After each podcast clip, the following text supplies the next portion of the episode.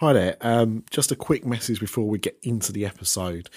We've been doing a show on Patreon called After Dark at the Movies, where the After Dark Network team get together and watch a film, and it's like a book club but for films, and we discuss them. Uh, it's some great work, and we've just done an episode for a kind of Christmas season where we watched Jingle All the Way, and we thought it was hysterical. So if you haven't ever checked it out, because you've not become one of our Patreons, then now's a great time to do so. Uh, if you fancy it, go to patreon.com forward slash Diz After Dark, and that supports all the shows that we do on the After Dark Network. So cheers and a Merry Christmas. Hello and welcome to Diz After Dark, a Disney podcast of grown ups that's not the same as all the others. Each episode, we discuss the latest news from both inside and outside Disney parks and resorts, but with an adult twist. All views and opinions are our own, and listener discretion is advised. Please lower your safety restraints as things may get bumpy, but if you're ready, we'll get started.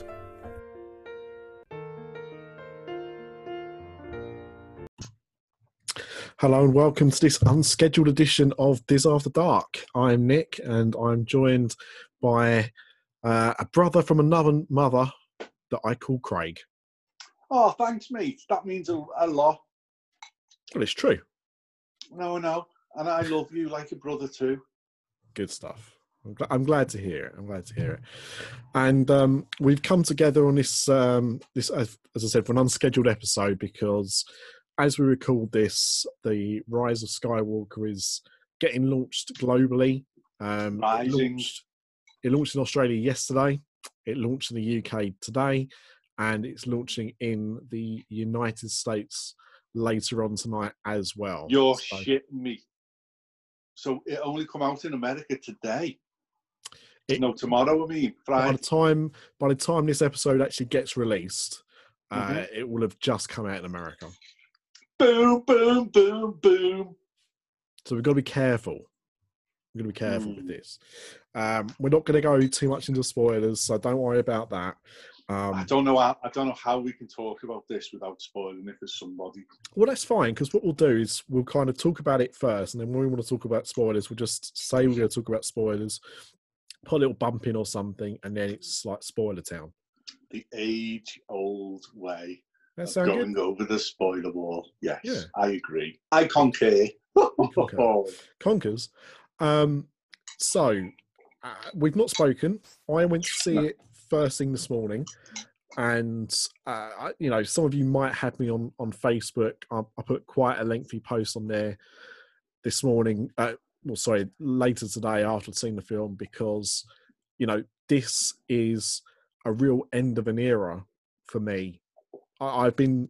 I, I was too young, obviously, when the Star Wars first came out to go and see them at- at the cinema. But from episodes uh, one onwards, I've been to the cinema on opening day or the first showing to to see a Star Wars film, and you know this this is the end of that saga. We've had so, just very, very briefly, this trilogy itself, have you caught up? Have you rewatched? So I on the weeks leading up to this, I rewatched everything other than the spin-offs. And Okay. the I, I like the spin-offs actually. I think Rogue One is a good film. And I actually I actually liked Solo and I've talked about that Adore. before. Adore. Um I, I know it divides a lot of people, but I actually think it, it did a good job in what it was trying to do. And there was a lot of problems with it, but um, I thought it, it did a good job. But so, yeah, yeah, yeah. I wanted to So- focus on the saga itself, so I so, left those re- out. rewatching uh, seven and eight, la- as I did last night, uh, I watched both of them back to back with our Grace. Yeah. And I absolutely adored both of them. Without all the pressure of, of everything and the hate and all that that surrounds one or both of them movies, I went and revisited them and just loved it. So he, here's my take on the whole the whole thing, right? So I've talked before about seeing at a young age, I, I worked out today that I must have been about three and a half when I first saw A New Hope.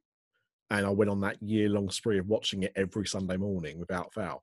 Um, but those films have been part of my life. I've grown up with those films. Uh, as, a, as a lot of, uh, hang on, excuse me.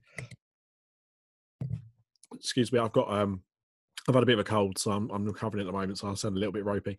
Um, but those films have been very important to me, and you know, when when episode one came out, I was uh, just turned 16 when episode one uh, came out in the UK, and um, I mean, I remember being disappointed with it, but I didn't turn off from Star Wars. I was just a bit disappointed, and uh, I thought two wasn't bad, and I thought three was better.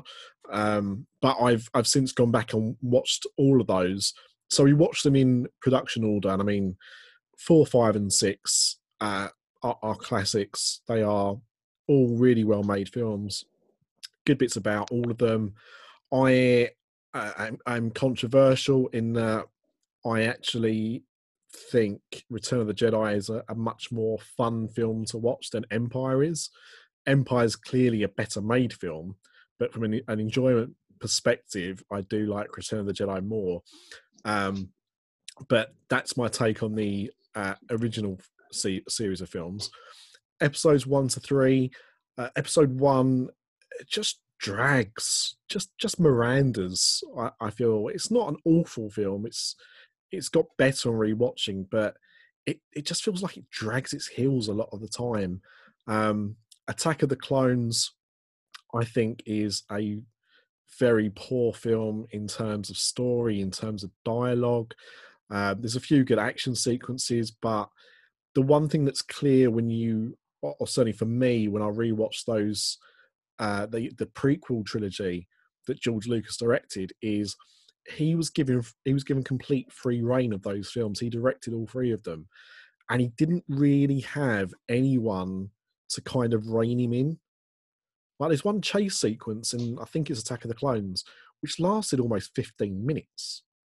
It didn't yeah, need to be that brilliant. Long. It didn't need to be that long, but Fast and Furious wouldn't exist if they didn't have 15 minute chase scenes. It doesn't have 15 minute chase scenes. No, the whole film's a chase scene. No, no, no, no, no. No. Um.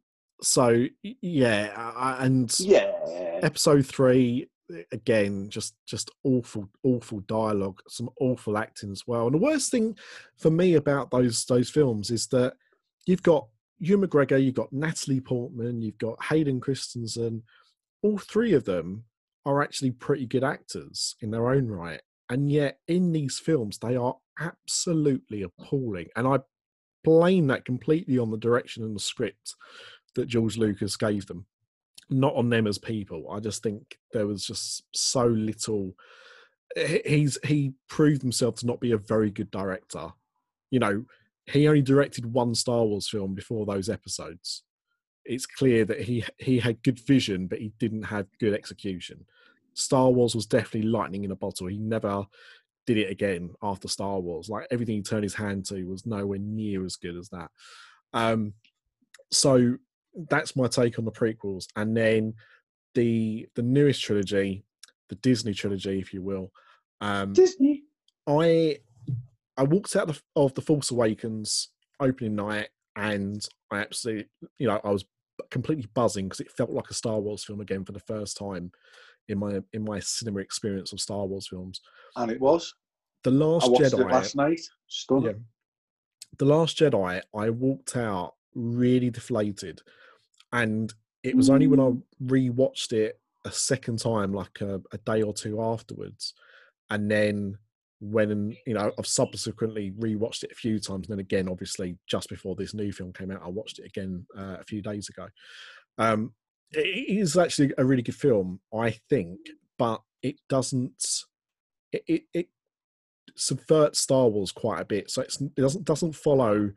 Um, the, I don't think it follows the Force Awakens particularly well. They change a lot of the direction I think the Force Awakens was going in, but I don't think it's a bad film at all. I think at times it's incredibly well made, but I, I can see why it is jarring for people and it doesn't flow as well. but I, I, still really appreciate it. And as I said, it's a film that I've grown to love more and more. And if anything, actually, The Force Awakens is the one that I get less attached to as time goes on because really it's the greatest hits of the original three films in one movie. They hit all the right notes. They do it well, but it doesn't feel original. The Last Jedi felt very original. The Force Awakens didn't quite feel so original. But that said, I, you know, had seen some of the trailers, not all of the trailers. I tried to avoid. I didn't want to get to know too much about what this film was going to be about. Um, but I'd seen some trailers. I was very excited. I bought my tickets for opening day literally minutes after they first went on sale, so I could get decent seats. And um, you know, very very excited about it. And you know, another thing for me before we go on to you is that the other thing with these films, and I've talked about it, I think before elsewhere, is the fact that when I went to see episode three, it was the I got tickets to the world premiere, and they were doing a marathon, which was um, all of the Star Wars films leading up to the premiere of, of episode three. And I went to see that with my dad and Lindsay's my dad. Just uh, dad. just after we um, had first got together back in uh, 2000, early 2005, that would have been. And um, it was one of the last things that I was able to do with him before he got ill, like really ill. So we've had quite, you know, I've always had an emotional attachment to Star Wars anyway. Lindsay never really did, but she knew how much I appreciated it and she knew how much her dad appreciated it. So she would come and see these films with me on opening day because I think to her it's what her dad would have done if he was still here.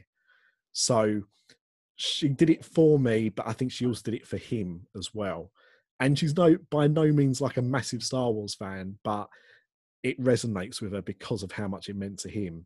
So the last three films that have come out and we've been able to do that together, you know, this was very much not just the end of an era for me because this is the last film of that saga, but also because it was something that we did together.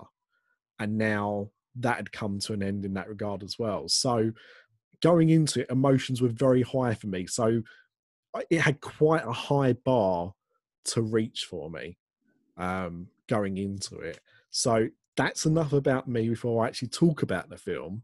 You uh, you've mentioned before the fact that your daughter is now really into Star Wars in a big way. So how's the journey been for you? She's she's into it in a big way in in, in the way that I think modern kids are now. That she's she might have watched each film maybe two or three times because there's so much other content. Like you with your Sunday video, that was probably the only video you owned. It wasn't, but you know what I mean. So it was it, on repeat, repeat, repeat. It probably was. But, yeah, but now, so she's into Star Wars mainly because Eve's into Harry Potter, and the two of them are the opposites. So yeah. if one says up, the other one says down. So she won't watch any of the cartoons with me because she doesn't like Star Wars cartoons. And I'm like, but it's part of the story. It, it, it adds to the story. It's all part of the canon. However, um, we sat down last night and we watched seven and eight. And it's the first time we've seen them in a couple of years. And I absolutely loved them because I'm not a massive I haven't got all this emotional uh, connections that you have with mm. the hmm. trilogy, with the franchise, with with the saga.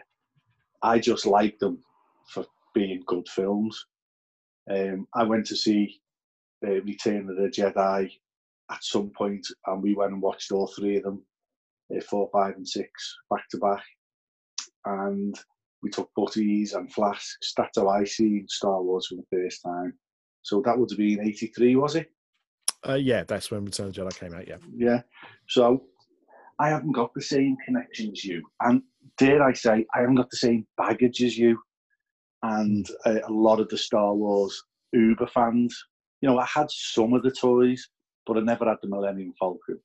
Um, I never had any of the proper big toys. I only had the subsidiary toys. I had a, um, uh, one of the things that he climbs in the belly of. I had one of them. A tauntaun, yeah. That's it, yeah. And I had a little a little vehicle that one of them could sit in, and you push the legs up and down. And that was as bad as far as it went. I had about six toys. I've still got Princess Leia uh, from Return of the Jedi dipped in Amorite, and she's in the um, knife and fork drawer. It's um yeah, it, I was lucky in that by the time that I had been introduced to Star Wars, they were trying to desperately clear out old stock in toy shops. So Star Wars toys were really, really cheap. So uh, you know, was my dad was able to buy me loads of stuff for not much money, and also we used to go to things like toy fairs and car boot sales, and people were just giving the stuff away. So I was able to get not necessarily mint or completely complete, but you know, I had a Millennium Falcon, I had an AT-AT, and you know, most of it was was there. That there might, there might have been some accessories missing or something, but I wouldn't have known at that age. Um, so I was quite lucky. I had a lot of that stuff. So that probably also played into the emotional attachment for me. I mean, Star Wars is very much like the Beatles. So it goes in peaks and troughs. It comes back into vogue. It goes back out. A whole new uh, group of fans discover it and fall in love with it, and then it becomes a little bit nerdy, and then it goes out of favour, and then it comes back again. Well, I think uh, in, in this in this trilogy itself, this trilogy has been so divisive and split the fans. The hatred of uh, the Last Jedi and the way the fans turned on the actress who played Rose is actually uh, in this social media world we live in now is actually horrific and horrible and just it's just a film people. Do you know what i mean? I've I, have i have said he went after to, it didn't she? He went after it yeah i've i've said it um today myself in in replying to to someone that um it's got possibly the most toxic fan base I've ever encountered. And I'm a, member of the Disney community and the wrestling community. Hello. Neither of which, neither of which are are known for being, poli- um, you know, traditionally um, really decent folk. And uh, the Star Wars fan base is just incredible. And I think the other thing as well, I mean, this is a saga that's concluded today after 42 years whether you were, you know, you, you, may not have the same emotional attachment I, I have to it, but it's crossed 42 years, it's cross generation. And, you know, we've got Ryan on Diz After Dark. His his Star Wars were were episodes one, two, and three. They were the films that came out at the right age for him. And, you know, they they almost did nothing for me for the most part. But, you know, they you you could always argue Star Wars fans were kind of aimed more at kids anyway, and yeah. we've just kind of ex- uh, the fandom has taken it that they're they're my films, they were my films then, they're my films now, and kind of almost forget that you know a child watching a Star Wars film for the first time is probably thinking it's the best film ever made. In the same way that little uh, three, four year old me would have said the same thing when they saw A New Hope for the first time. But this is the same thing about Disney films, Disney cartoons when they come out. They're aimed at children, and yet we're on an adult podcast reviewing them. It's ridiculous. It isn't. It isn't because I mean the thing is, I can still, and many adults do enjoy. Of Disney course they do. Still, but of course they do. But to be not... so critical about them is um, ob- obscene, shall we say? Yeah, and you know I've apologised for Frozen too. I, I was hasty on that, and I was also very tired. But um, but at the same time, it doesn't give everything a free pass. Just because something is not necessarily aimed at us doesn't mean that it can't be crappy still. You know, no, of King, course it doesn't. But um, the fandom needs to learn that everybody's opinion is that everyone's entitled to their own opinion. But now, because of social media, everything is binary. You're either yes. with me or against me. Yeah. It never used to be like that. Now, before you went to see this tonight with was it just you and grace that went? Yes. Yeah. So before you went to see this tonight had you heard or had you seen any of the uh, rumors or early reviews that had been going around since the world premiere had happened a few days ago? No, I purposely um, typed in a load of words into Twitter. Yeah, block Uh, them out. to block them out or up until after I knew I was going to see it. Uh, so they'll all be back on now working. Um, and I seen the three trailers that they put out, and I have to say the three trailers are very well done in respect that they don't actually give much. Some trailers will tell you the whole plot of the film. Yeah. These trailers didn't. So I feel they gave you enough to get you excited to want to go and see them, but not without spoiling it. So I agree. With you. I agree with you there. Um, so I was careful not to see any spoilers, but I had seen some of the uh, the first reviews and initial reactions from people, and from the world premiere, as is often the case, to be fair, but you know, very positive people kind of singing its praises. But when the actual reviews started coming in, I mean, if you look on Rotten Tomatoes right now, I don't know because it changes, um, but when I looked earlier, it was about 58% positive reviews, okay, which is poor.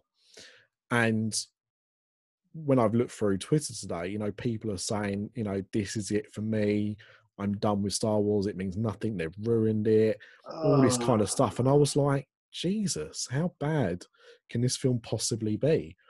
And I'd spoken to uh, Lewis last. Well, I didn't speak to him, but we were we were messaging each other last night um, after he came out of the midnight screening uh, in Australia, and uh, I said, "Look, I, said, I don't want spoilers, but just tell me like how was it?" And he said, "Like, "Ah, like unbelievable, loved it, thought it was great." Okay, brilliant. And I knew somebody that went to see the the midnight screening in in the UK, and I asked him what he thought, and um, he said, "Yeah, I really enjoyed it." So I was like, "Okay, well, that's that's two people that I know, so that's that's good."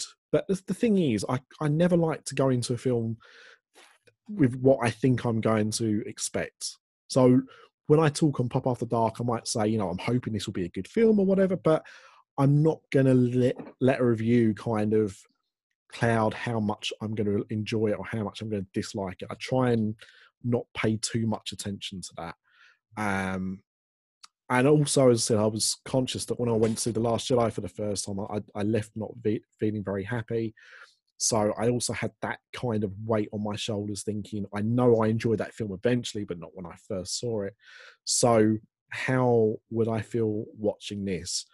Now, I'm going to ask you first, because I don't know how you feel about the film. How did you feel having watched The Rise of Skywalker? one word review. Uh, wonderful. Okay. There you go. Um, uh, if uh, one word review for me, Yeah. uh, fantastic. Fantastic. See, I um, I I laughed, I cried, I I grinned.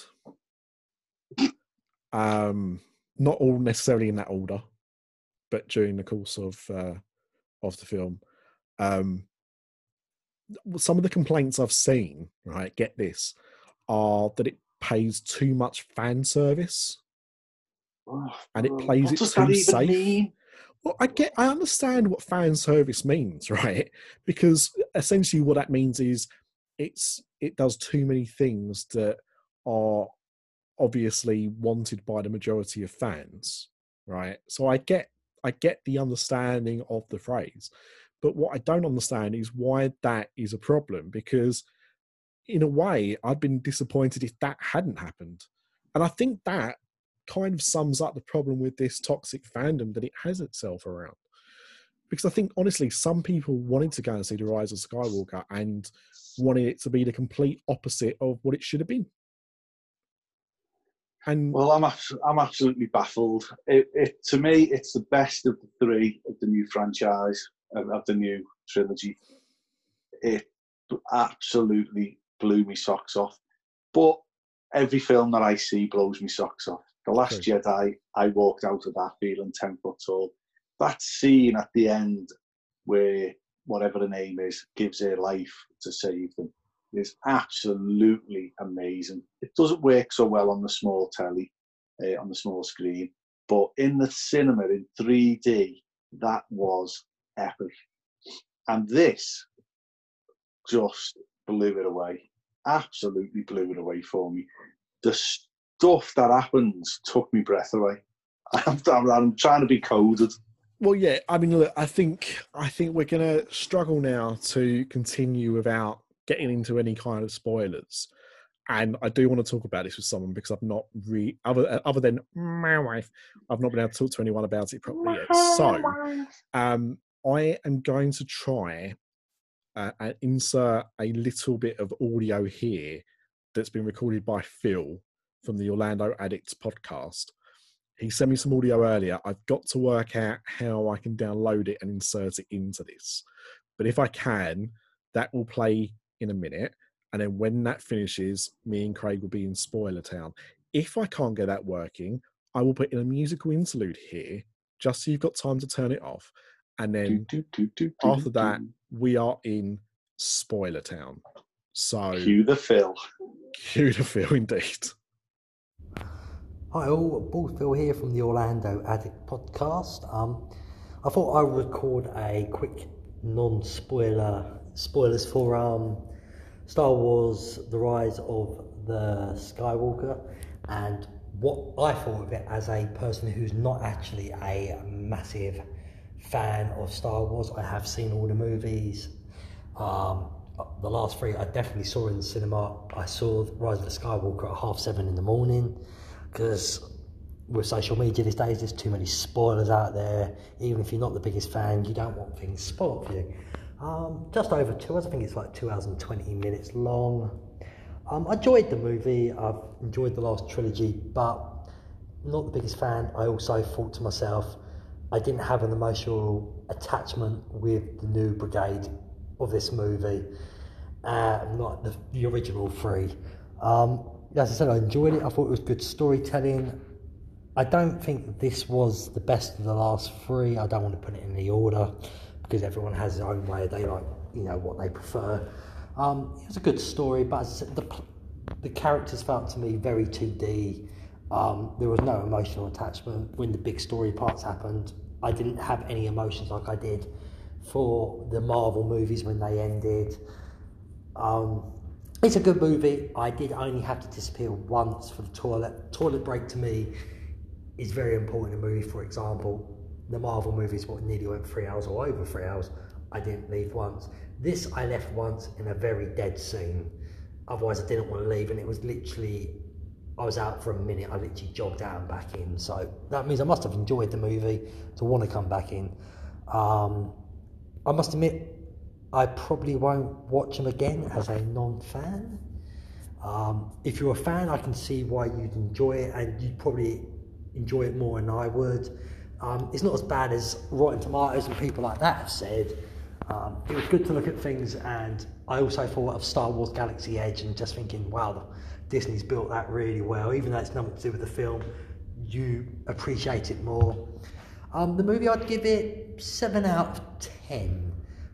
I just, what was missing for me, I thought it was a good story, but the characters, no emotional feeling from them to me. So I just couldn't get that emotional side into it. Um, if people ask me to, if they should go and watch it, um, if you're a Star Wars big fan, I'd say yes, go to the cinema and watch it in 4DX or IMAX and enjoy it. If you're a casual viewer like me, you probably could wait for it until it's online.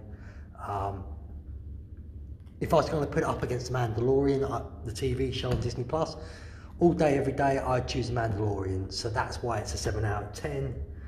Um, I'd like to, you know, I like Mandalorian a lot more. But for Star Wars movies, I think in the ending was um, not as good as it should have been. Uh, it was the end of a saga, but I just didn't. I just, unfortunately, I just didn't feel it. Maybe I wasn't a big fan. Um, yeah, so seven out of ten for me. Um, thanks for everyone, and keep up the good work, Nick, and hope to listen soon. Right, so this is now spoiler town and i've got to apologize craig because i didn't ask you the question we always ask on Diz After Dark which is are you drinking and if so what are you drinking Uh, I did drink a cup of tea. Okay. I'm up. I'm up for work at four o'clock in the morning, so I am not drinking. What are you Okay. drinking, kind say? I am opening. So if you heard that, a can of Appletiser. Oh, which is just a different coloured version of Cherry Pepsi Max. It's one of your five a day.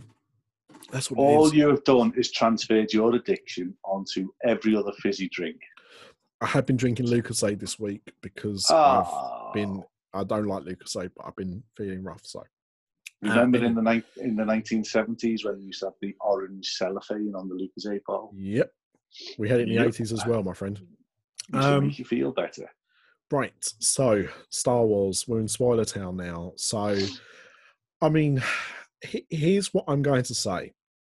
When I walked out of The Force Awakens, we watched it in Leicester Square and we went for dinner afterwards at Bubba Gump's, right?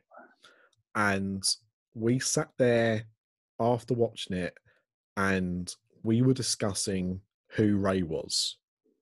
Because obviously that was the big question in The Force Awakens who is she? As Nikki Yeah. Grahame in Big Brother would say, who is she? And I said, my prediction, because it, it would be too obvious if she was like Kylo Ren's sister, right? Yeah. So my prediction was she was going to be the grandchild of either Obi Wan Kenobi or Emperor Palpatine. So I said that four years ago. Okay. Was it four years ago? Yeah, four years ago, right? So that was my prediction. So I was pleased that I was correct. I didn't see it coming at all. Um, even when he had revealed himself at the start of the film, uh, the contraption that he's got keeping him alive is absolutely wondrous. The way he's just floating there. Um, he was like Voldemort. That's all I'm gonna say. I was um I mean obviously we knew in the trailers that Palpatine was going to be a part of this film, so they hadn't kept it secret. He also revealed the trailer at Star Wars Celebration. So we knew he was going to be a part of it. Um I mean there are questions, you know, how did he get there? Who rescued him? Who brought him back to life or kept him alive long enough to kind of get him hooked up to whatever was there keeping him Who Alive. who was who were all them people in the crowd in, in the in the Sith arena? Yeah, I, I just thought they were they were previous Sith lords.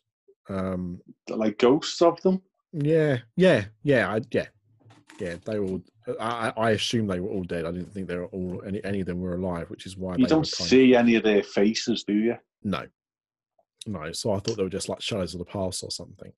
Um, so let let's just talk absentees. Who wasn't in the film? Who I thought should have been in the film? mhm, So Yoda, okay, he was in it for like two seconds, if that. Yeah. Um, Obi Wan, I'm guessing he was in it, but I couldn't differentiate his voice. oh yeah, you could definitely hear his voice. In fact, he was in Uh, it twice. Both uh, Ewan McGregor and Alec Guinness were used in it. All right, okay. Well, I'm I- I'm glad I'm going to see it again now. Yep. Um, Qui-Gon Jinn, He was also heard in it as well. you see, because all men, it's like when I listen to the Archers, all the men sound the same in it. So Yeah. all the Jedi's, are these just sound bites pulled from previous films, or did they get them all Um, in to record a little I- sound bite? I cannot confirm that because I don't know. I know on IMDb it says that Alec Guinness was obviously archival footage. Um, and we know that Ewan McGregor came in to record a line in The Force Awakens when Rey's getting the lightsaber. He says, like, run. And that was Ewan McGregor recording a new line for it. So I would like to think that they all recorded a line for the film. Okay. So I would have liked to have seen them more. The Mhm. big absence in all this is at the end of Return of the Jedi. Um, in the originals, fat old Darth Vader is standing there. In the new ones, when they've been tweaked by George, um, Hayden Christensen is standing there. Mhm. But in the new trilogy, he's nowhere to be seen. His, was- voice in there. It is. Okay. So he has been redeemed, so he wasn't a Sith Lord anymore. hmm So why didn't he come and help his grandson? The helmet's there, you know, all this type of stuff. Um, Obi Wan's just dancing around everywhere in the in the original films. Yoda, Ghost Yoda's everywhere. Use the forks, Luke, and all that palaver. Why didn't Darth Vader come and help? Yeah. Yeah. You, you know, he was. It was thirty years after his death. These these new films, So and my my understanding is that you can only see a Force ghost that you've interacted with. Yeah, well, that's that's what me and Grace uh, said. They're coming out. You know why?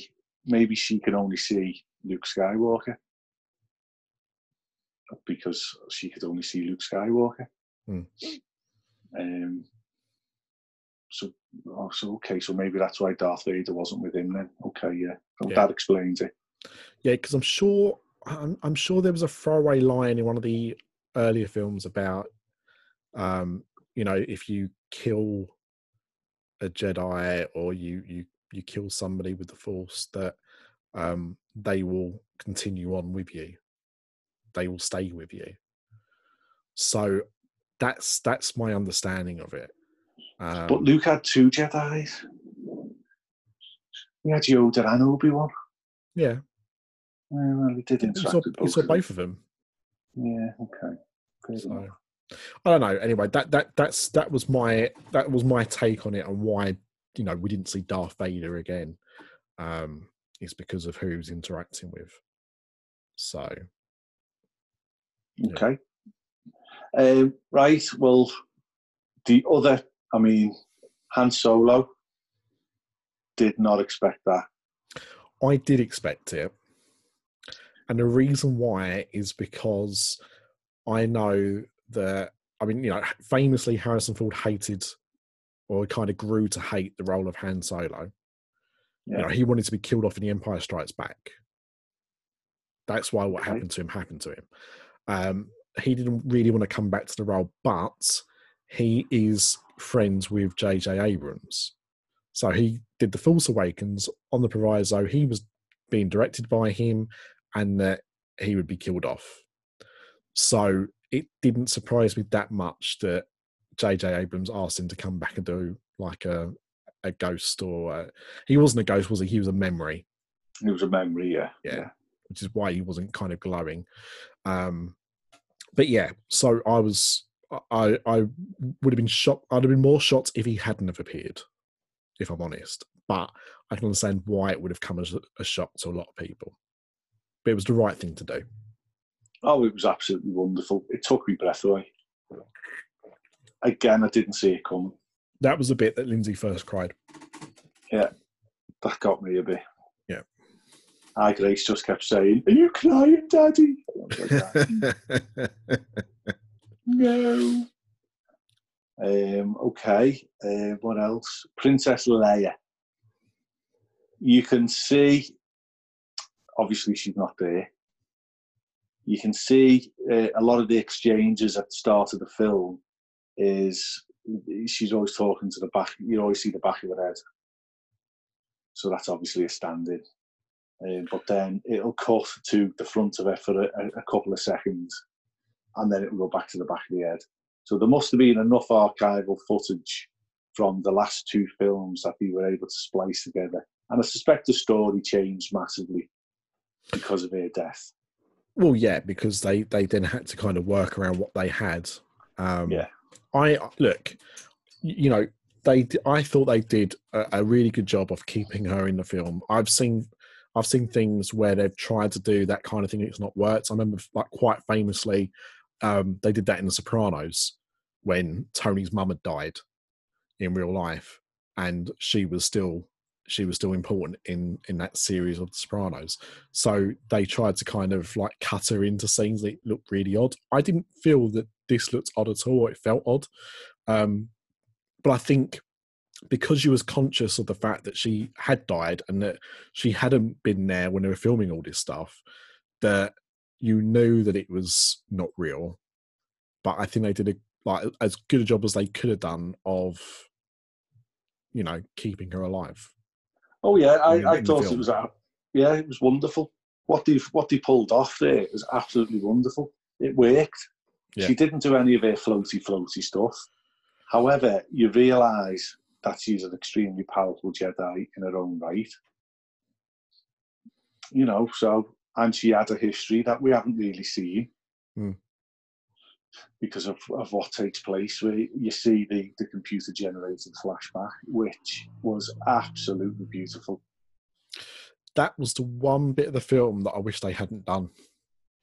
Because Yeah. I thought her face, like not so much like Luke Skywalker's face, I thought they captured him quite well, but I thought hers looked fake, which was weird to me how they could kind of get one right and not the other. But um, you know, they could have just left the helmets on and it wouldn't have made it any better or worse. Luke was telling you what was going on. You didn't need to see their faces, but you know, that's that's a very minor gripe in the grand scheme of things for me. yeah, it's a two second gripe in it, Yeah. if that. Um, what else? What else am I thinking? So, Well, here, no, no, I'll, let, I'll let you talk for a bit because All I'm right. just throwing stuff out there. okay, right. So, have you seen the latest episode of The Mandalorian? I am about four weeks behind. Jesus Christ! So, they released The Mandalorian early this week. Yeah. It comes out on Friday. They released it on Wednesday, and there were rumors that there was something to do with the Force Awakens, uh, with the Rise of Skywalker, that happened in The Mandalorian, which made no sense to me because the timeline's are about thirty odd years out, right? Yeah. But having watched The Mandalorian, and then having watched The Rise of Skywalker today, yes, there is wow. because um in the rise of skywalker have you ever you know the bit where they were in like the quicksand and they were then Yeah. in these tunnels and there was this kind of like snake like creature that was injured Rey touched him and healed him Yeah. and she said about the light uh, the full she was using the force and giving some of her life energy to him to to fit to fix him that's never been done in a star wars film before Yeah. it was done in The Mandalorian last night, though. Boom. So they kept that one really quiet 'cause they didn't tell you why that episode was being released early, other than, well, there's a new Star Wars film coming out at the end of the week, but that happened in The Mandalorian last night. Uh, and then we saw it in the film today. So that was obviously trying to make sure that was canon in the Star Wars universe. So that was very well played. Again, just adds to the absolute sheer stupidity that The Mandalorian is not available globally right now because it's a Yeah. big, it's a big. I mean, the thing is, because Rey explains it with a throwaway line, it's not like you she does it and you go, "Uh?" but had you seen the Mandalorian, you'd have gone, "Ah, yes, we've already seen that happen, so we know that that's a Well, thing." I mean, that one thing that she does with the serpent, it basically sets up the entire ending of the film Yes, where Lord, Lord Voldemort gets his powers back. Yeah. You know, because without that, you would be scratching your head. So that was obviously just a little nod to just tip you the wink that this is going to happen at a later. And I, I immediately thought, okay, that's going to be important at a later date in the film. And it was extremely important. Now, the other thing, like you said earlier on, that you didn't think um, that she was a, a, a Palpatine until the big reveal. Yet she used electricity when she was trying to rescue Chewbacca. Yes. And that did prick my attention a little bit, but I Uh-huh. still, well, no, I didn't join the dots. Yeah, We knew Pal because he's obviously in the start and he's talking to Kylo Ren at various points. However, I still didn't join them dots. But yes, she did use Lincoln. And that again was another clue. Yeah. Um, I I thought that the beginning was was quite frantic. It seemed to be jumping about a hell of a lot. Um, it wasn't enjoyable, but I did feel like it was really going at a pace, and it wasn't leaving you much time to think about what was going on. well, Um, this this film could have been done. You know, all the big franchises um, 20 years ago or 10 years ago would split the last film into two. Harry Potter did, Hunger Games did. Um, sure there's other. Well, Avengers, you could argue, did as well. Yeah. Really. So they did. They had a lot of storytelling to get in to one film. Yep. So I think they did it really well. It was busy. There was a lot going on, but you're fighting for the universe or the galaxy, whatever. Um, Yep. Yeah. You know. Yeah. So be it. Yeah, I mean, as I said, although it was frantic, I didn't find it hard to follow what was going on, um, which is which is the main thing. Um, I mean, the film isn't perfect by any stretch, and I do feel you know we- we've seen two films this year end big sagas. You know, we, we've obviously had the Rise of Skywalker today. We had Avengers Endgame uh, a few months ago. We're doing the same thing.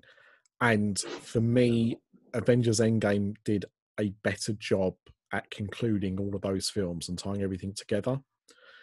But they did that over 23 films. This has been done over nine. And they've not had, you know, there, there was somebody at Marvel that was a complete mastermind involved in all of this. And, you know, they didn't really have that at Star Wars, at Lucasfilm. And before you say, well, what about George Lucas? Well, George Lucas proved that he needed people around him as well.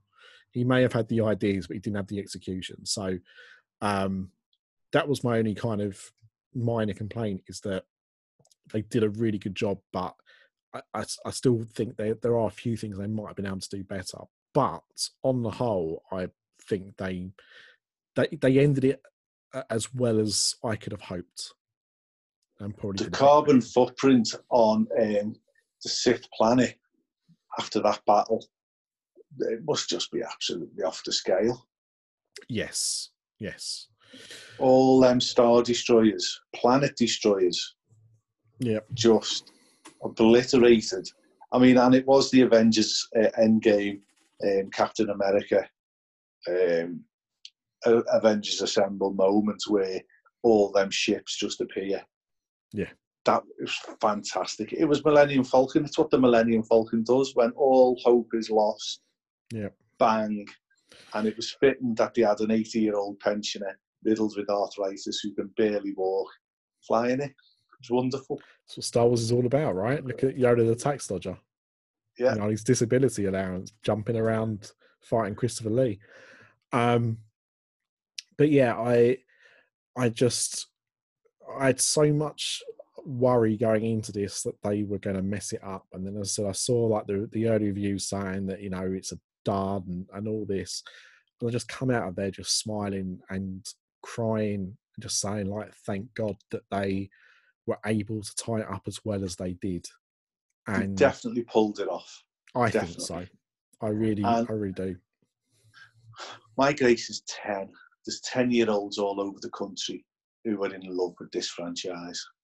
She was buzzing her head off when she walked out of that. She couldn't believe what she'd just seen.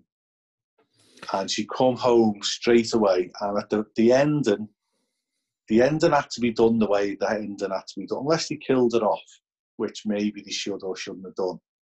But the ending had to be done. My understanding of it is she's had to put the lightsabers down and get rid of them. She hasn't destroyed them, they're still there. Um, she takes the Skywalker name and not the Palpatine name. She is a force for good, but it's like the Batman scenario. The, the Batman villains only exist because Batman exists. So if she's running around with a lightsaber, then the Sith are going to exist. So here's let, let's go back a little bit, right? So here's my thing. So obviously Palpatine is trying his hardest to get her over to the dark side. Yeah. Um which she's she's resisting in doing. But that's just so he can enter their body. Yeah. And take over their soul Yeah. or their body. Now, what she does is she essentially destroys him with his own power and in the process dies. and then you know Rey has already helped Kylo Ren survive after she attacked him with a lightsaber Yeah. by healing him, and she's dead at this point. She's dead, deader than dead. So he essentially sacrifices himself so that she survives as like a Yeah. final act of like Redemption. In the same way that his grandfather did, right? Because that's exactly what Anakin did. He redeemed himself at the end by saving someone else. So I thought it was the the perfect resolution. I thought it was the right way of doing it. Uh, some people are already kicking off about it, but again, I think it's because what are they s- kicking off about? um, I, the usual kind of people that I don't think are happy that this is a female-led Star Wars franchise now. Oh, who Um, cares? yeah, I know, but again, The- this is this uh, this goes back to the toxic fandom. I'm not being funny. This is a film where a hobbit hugs a slug at the end of it. Get It's over true. yourselves. Yep, that that that happened. Um, I think as well, it's the fact that uh, in in some people's opinions, this this saga has always been about uh, Skywalker and you know essentially Palpatine one, a Palpatine one, just not the evil one. Um, and I I don't agree with that necessarily either. Uh, but that that's how that ends up. And then, as you say, like after they all land back at the base and they're all celebrating, and you get that gay kiss, which again has sent many Americans into meltdown. I don't know why. Um, it's like the shortest. I mean, it's it's like Beauty and the Beast levels of they put a gay scene in there. Like it, it's just life, people. Don't let it sweat you out. Um, but as you say, she jets off to Tatooine on the Millennium Falcon. She takes lightsabers. Now, I wasn't sure about this, so I I read up on on what other people were saying about it, and what she's done is she's taken Luke's and Leia's lightsabers, Yeah. and she's kind of taken parts of both to construct her lightsaber. Yeah. It's now So- like a yellowy gold color blade. Yeah. So she's took the kyber crystals, maybe. Hmm. And, and you know, which you can buy at Galaxy's Edge. Um, and so this will be a new lightsaber, folks, for sale. Yeah. Um, and she's merged them and melded it into one lightsaber. So them, maybe them lightsabers are dead now and they're just a museum piece. I But it doesn't know. matter. The, the, the fact the fact that she went to Tatooine and she did what she did. Like I saw somebody earlier on Twitter say, "I can't believe that they've end. You know, the Force Awakens starts with this lonely girl on a desert planet all by herself, and the saga ends with a lonely girl on a desert planet all by herself." And I was thinking, you completely missed the point. She got there on the Millennium Falcon she was there with BB-8, and I'm assuming she was there with, you know, Finn, Poe, Rose, Chewie, um, and she went back to Luke's home to basically return the lightsabers from to where they started. I saw it more as a ceremonial thing, Yeah, yeah, as a matter of respect more than anything else. She wasn't staying there. Um, so I, I, I just, oh, Jesus Christ, I just people are just reading into this in in so many different ways. I really don't think it's as complicated as people are making it out to be, and I think that's why people are having meltdowns because they've come up with these really elaborate things that are going to happen that haven't, and it's just ruined their life. Um, but the only thing I thought was a little bit cheesy was that final shot with the with the two suns. I know it's iconic, but I wish it. had- You know, if they're going to do that, I wish it was Rey with everyone else doing it, not just Rey and BB-8. But that's just a little gripe. It. It, I mean, like you, you say this is the end of the saga, but she still lives. The lightsaber is still, there, you know, the new lightsaber exists. She's obviously going to go and train Jedi's. And when you train Jedi's, some of them are going to turn to the dark side because I that's what happens. I don't know if they they will. I mean, they've already announced there's going to be an, another trilogy, right? Yeah, Um, right. Okay, so this other trilogy, we know nothing about it, or do we know something about it? Nothing yet. Right. So if it's set after the Empire has fallen, it's basically shit because there's no evil anymore in the Empire. Uh, you know, in the galaxy, it's all being fixed because the all the the you know you see the Ewoks um, on Endor and all that. So everybody across the galaxy has raised up against the Empire or the the, the First Order and took them down locally. So they've tied up that. So there isn't any remnants anymore. They've got them all. So what's the point? This new this new trilogy, what's the point? What's it going to be that. about? You- Is it going to be another trade back another trade embargo? Yeah, but you say that, but like you could say that about the Mandalorian. Yeah, but the Mandalorian is set in the middle of it all. So It's there's not. the- it is. It's set five years after the end of Return of the Jedi. So at that point, there is no, you know, the the the Empire has come down. Yeah, The but there's still rogue. There's still rogue elements out there. Yeah, like the people then, who are, ex- you know, like the people who are experimenting on Baby Yoda or Yeah, but- trying to kill it. right, but there's so- always going to be there. There will always be things like that. It's like when we have world wars. Yeah, Like, we've not had we've not had a world war since World War Two. Other wars have been fought, just not not to the same level or scale or devastation, thankfully. But stuff happens every day. Like well, uh, I mean, all the cartoons- all the cartoons are set within this saga. Of course they are. So why can't this new trilogy of films be set in this saga? Because Do there's might, do they might, might or might me, but with none of these actors in. It's like The Walking Dead and Fear the Walking Dead. Hmm. I mean, you're not wrong. I just hope you're wrong because I, I'm kind of done. I, I think they can, with these films, they've had to use what they've had previously and that knowledge of what's come before to shape these new films. And now they are left with a completely blank slate. Yeah, I, I don't get me wrong. I don't care either way. I'm not interested. Do you know what I mean? I love it anyway because it's just a nice film to go watch in the pictures. They've they've, they've they've hit the park, the ball out the park with the Mandalorian. Um, can't argue with that. So I fully expect it to be another fantastic film. I just struggle to think what it's going to be about. Yeah, and I do as well. I just hope that it's a bit more original than setting it in the same kind of time period or on a different planet at the same time that this is going on. So I, I I would mean- like it to be different. this is in a galaxy far, far away. So this trilogy could be set 100 years, 200 years in the future or in the past. What always does me head in on Star Wars is that they measure days. They say 28 days or 40, 40 years. And you're thinking that's all Earth stuff.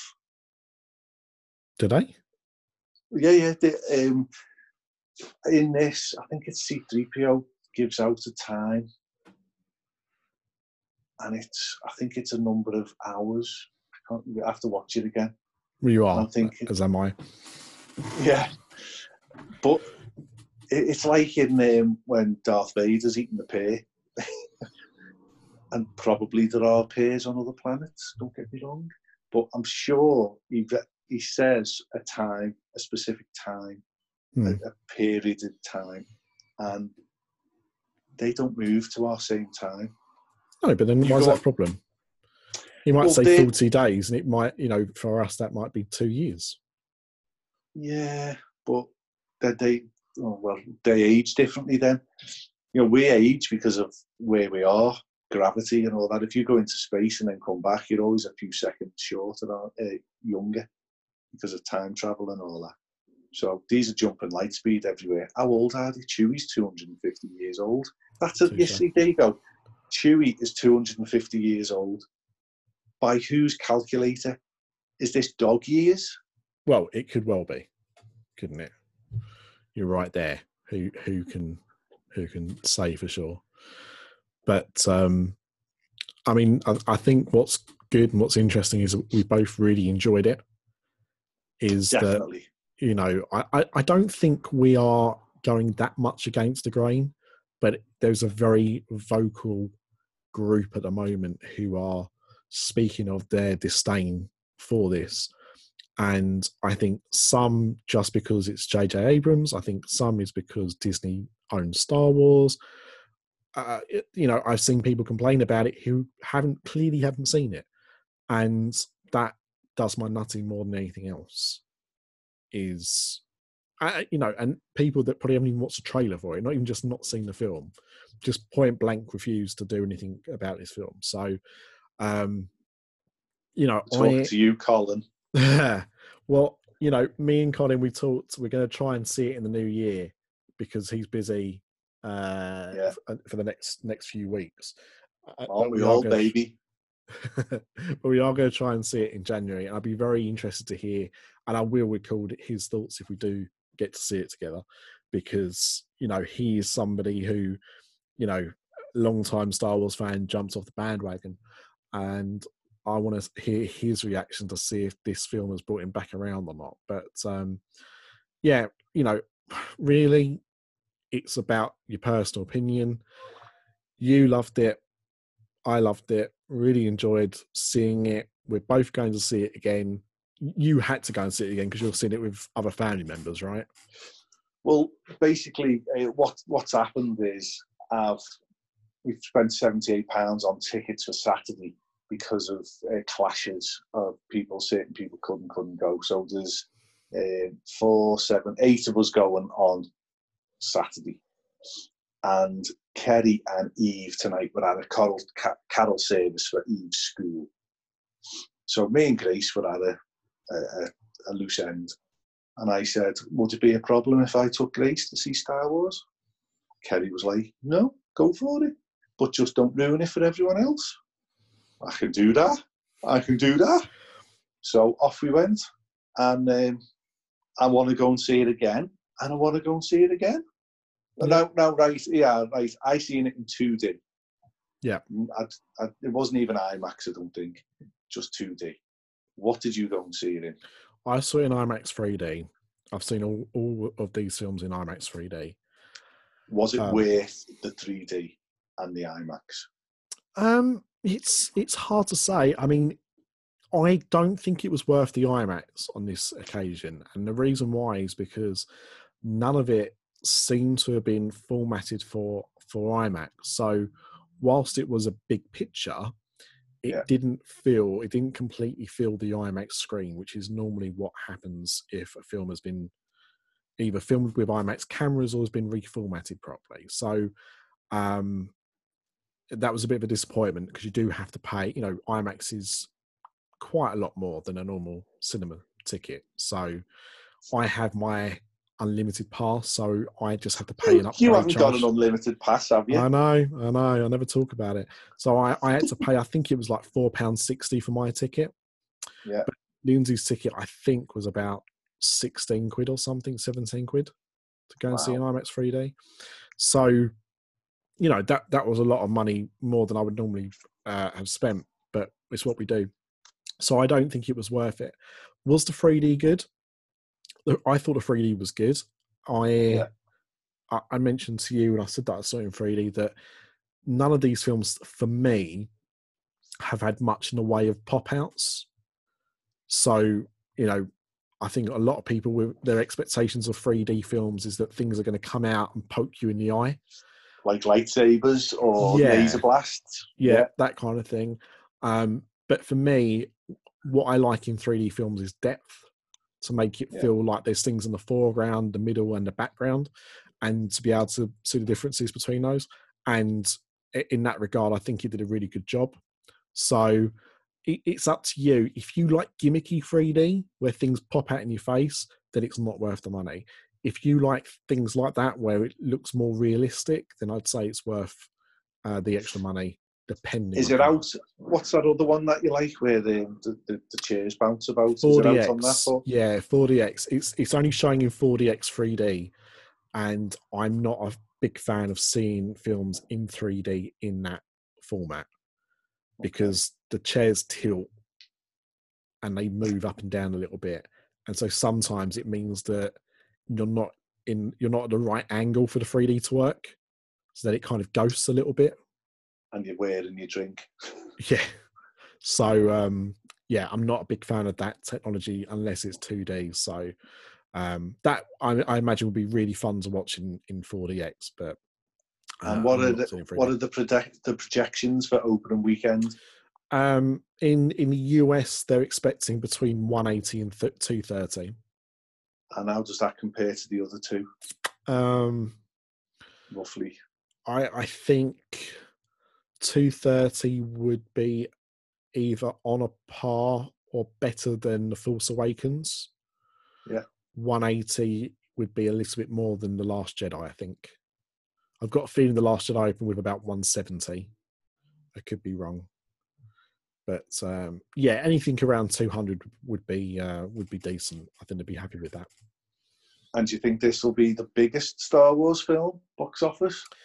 it's hard to say because as i said we you know when the Force Awakens come out the toxic fandom was kind of in its infancy Yeah. now it's really flourished you know there are a lot of people saying i refuse to go and see it because you know i don't like what they've done with the series so there are a lot of people that have been turned off by this but i think people that like it are probably going to go and see it more than once so I don't know. It's it's hard to say. I, I would have said it probably would have been, but I think it will probably be second. I, I don't. I don't think it will beat the Force Awakens.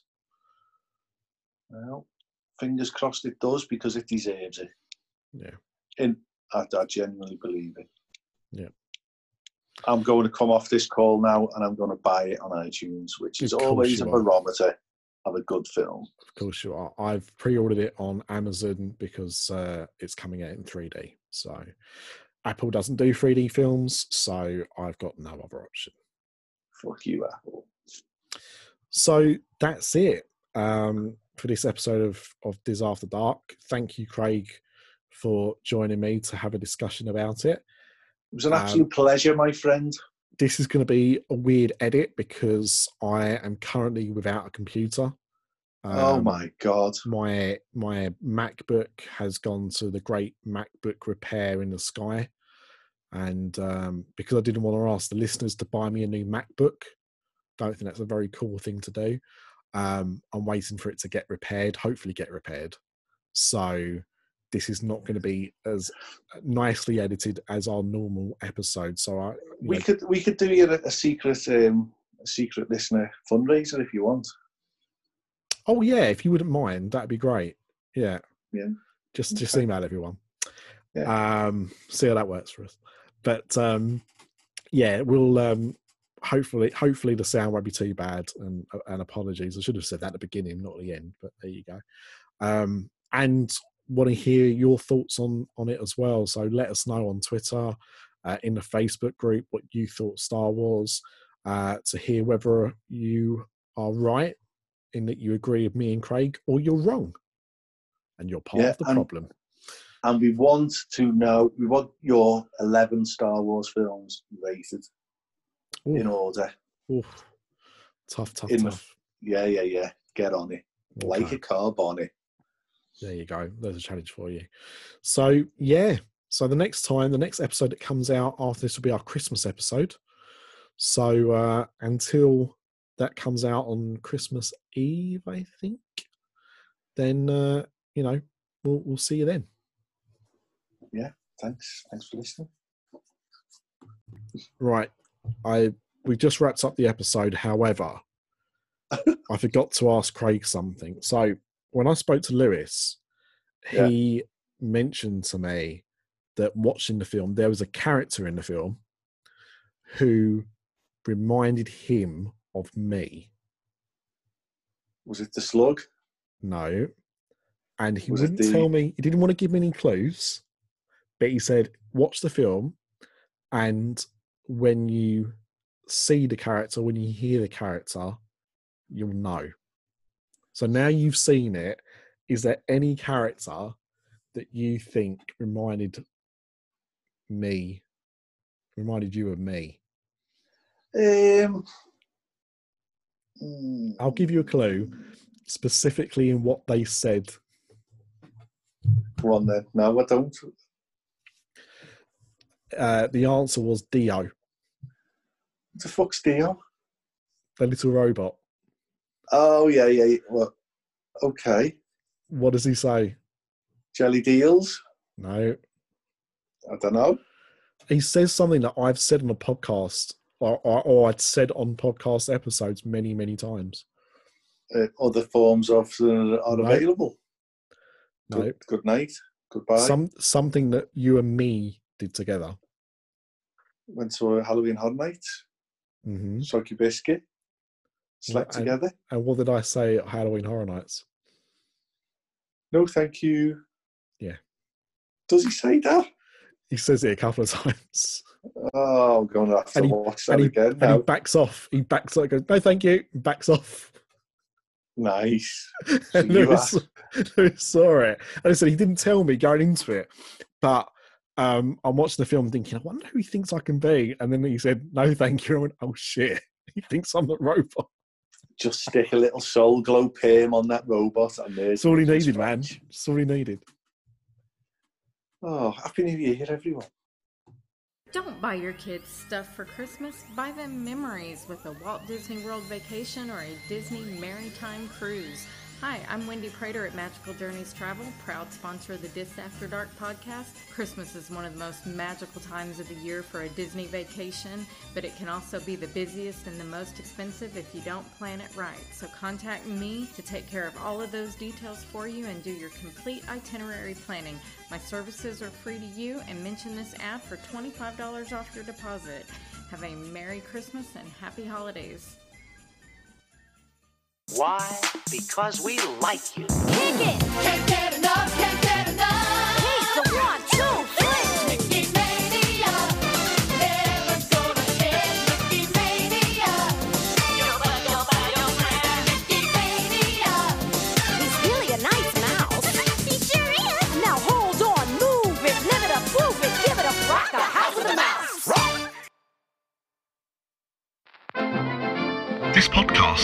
This podcast is part of the After Dark Podcast Network.